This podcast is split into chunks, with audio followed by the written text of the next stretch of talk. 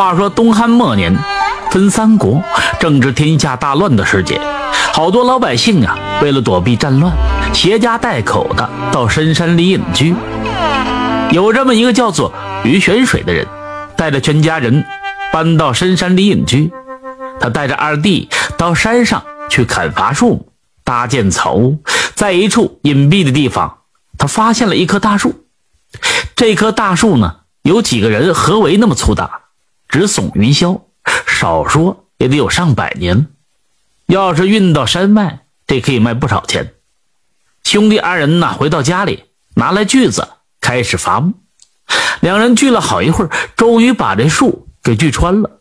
锯子从这头锯进去，那头拿出来，可是这树呢，居然不倒。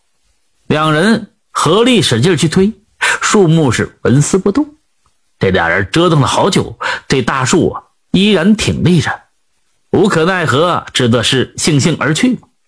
可是刚走了没几步，忽然听到了一阵风声，树木倒了下来，将于玄水砸在树下，他当即也昏死了过去。他弟弟费了九牛二虎之力，终于将他从树底下挪出来，急忙背回家中，放在了床上。这大夫啊，匆匆的赶来，诊治了一番，摇头叹息呀，就说：“完了，不行了，五脏六腑已经被震碎移位了，无力回天。你们呢，还是趁早准备后事吧。”老婆孩子伏在于玄水的身上，大哭起来，闻者也是无不垂泪。这到了半夜里，一家人守在于玄水的尸体旁，沉浸在悲痛之中。忽然间。响起了敲门的声，二弟打开门，只见门外站着一位老汉，背着行医的药囊，在月色的辉映下，颇有仙风道骨的韵味。老者就说：“赶快带我进屋，我能救你的大哥。”一家人闻言大喜，全部冲出来，跪在老者的面前是叩头。老者背着药囊走进屋里，查看了于玄水一番。让家人们都回避，只留下二弟帮忙。这家人们都出去之后，老者就对二弟说：“接下来无论发生什么事，你都不要惊慌，一定得撑住。”他二弟点头答应下来。老者拨开于玄水的衣服，手指这么一晃，变成了一把尖刀，划开了于玄水的胸膛。他二弟呢，双手扒开胸膛，他则伸手把于玄水的五脏六腑。都摆正了位置，又把断掉的肋骨给接上了，然后合上伤口，手指这么一抹，没有一丝丝的痕迹，就像是不曾划过一样。这二弟吓得双腿啊直打颤，要不是亲眼所见，他是不会相信这世界上竟然有如此诡异的事情。老者从药囊里拿出几味草药，放在草罐子里捣碎了，将汁液。滴进了于玄水的嘴里，然后张嘴吐出了一颗红珠，拿着珠子在于玄水全身上下就这么按摩着，珠子所到之处冒出一丝丝的青。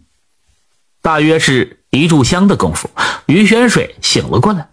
老者吩咐于玄水的老婆煮来一碗姜汤，让于玄水醒醒神儿。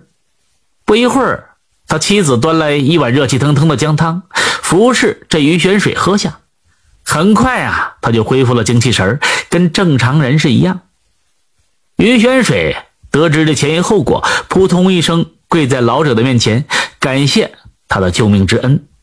这老者扶起他，笑着说：“我呀是救命的，同时呢，我也是来报恩的。当初要不是你伸出援手，我早已经是一命归西了。现在是一报还一报。”这也是天数注定的。于玄水狐疑的睁大眼睛，就说道：“老先生，您看起来好面生啊！恕我眼拙，我怎么想不起来何时见过您，并且救过您？”那老者大笑说：“哈哈，你还记得三十多年前你舍死搭救过一只老狐狸吗？”老者一提醒，于玄水想起了往事。那是三十多年前。于玄水还是一个十来岁的孩子。有一天呢，这刘太守带着人马上山打猎，恰好于玄水上山去捡柴。他正在树林里捡着干柴，忽然听到远处传来人喊马嘶的声音。不一会儿，一只老狐狸身上插着两支箭，跑到于玄水的面前，躬身作揖，嘴里呜呜有声。于玄水知道是他在求助，就指着身旁的柴火，示意他躲进去。这老狐狸躲进柴火里，于玄水再折下一些树枝，将它遮盖的严严实实。这不一会儿呢，刘太守带着人马追了过来，询问于玄水有没有见到。于玄水摇头说不知。但是地上的血迹却出卖了于玄水。刘太守用着毛尖将这柴火一挑，老狐狸便暴露出来。情急之下，于泉水挺身而出，挡在老狐狸的面前。刘太守大怒，毛尖这么一挺，直指他的咽喉，喝道：“你胆敢冒犯于我，难道你就不怕死吗？”于泉水战战兢兢的就说：“我我怕死，可我想救下他。”刘太守愣了片刻，哈哈一笑，说道：“好小子，真有种！那我就饶你不死，成全你了。”于是便带着人马就走了。回忆到这儿啊，老者笑着就说：“我就是那只老狐狸，因为刘太守身上杀气太重，压迫的我无法施展法力，也是命中注定有此一劫。幸亏啊遇见了你，才得以保全性命。”他二弟啊，这才释然。这老者是狐仙，那刚才所发生的诡异事情也就变得合情合理了。一家人赶紧把这老者请到上座，整理好酒菜，陪着老者一起欢饮。席间，这老者就说：“这但凡那年长的树木都具有灵气，你把它给锯了，他心中愤愤不平，不死呢，砸死你报仇。”于玄水叹了一口气，就说。那如此说来，那年份久远的大树是不能砍伐了。老者笑着说：“也不尽然，万事万物都有破解之法。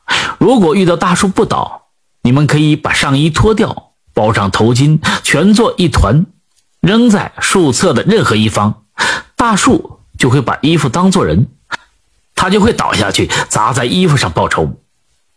自此之后呢，这办法一直流传了下来。”感谢收听名城故事会，喜欢听故事的朋友，那就点个关注吧。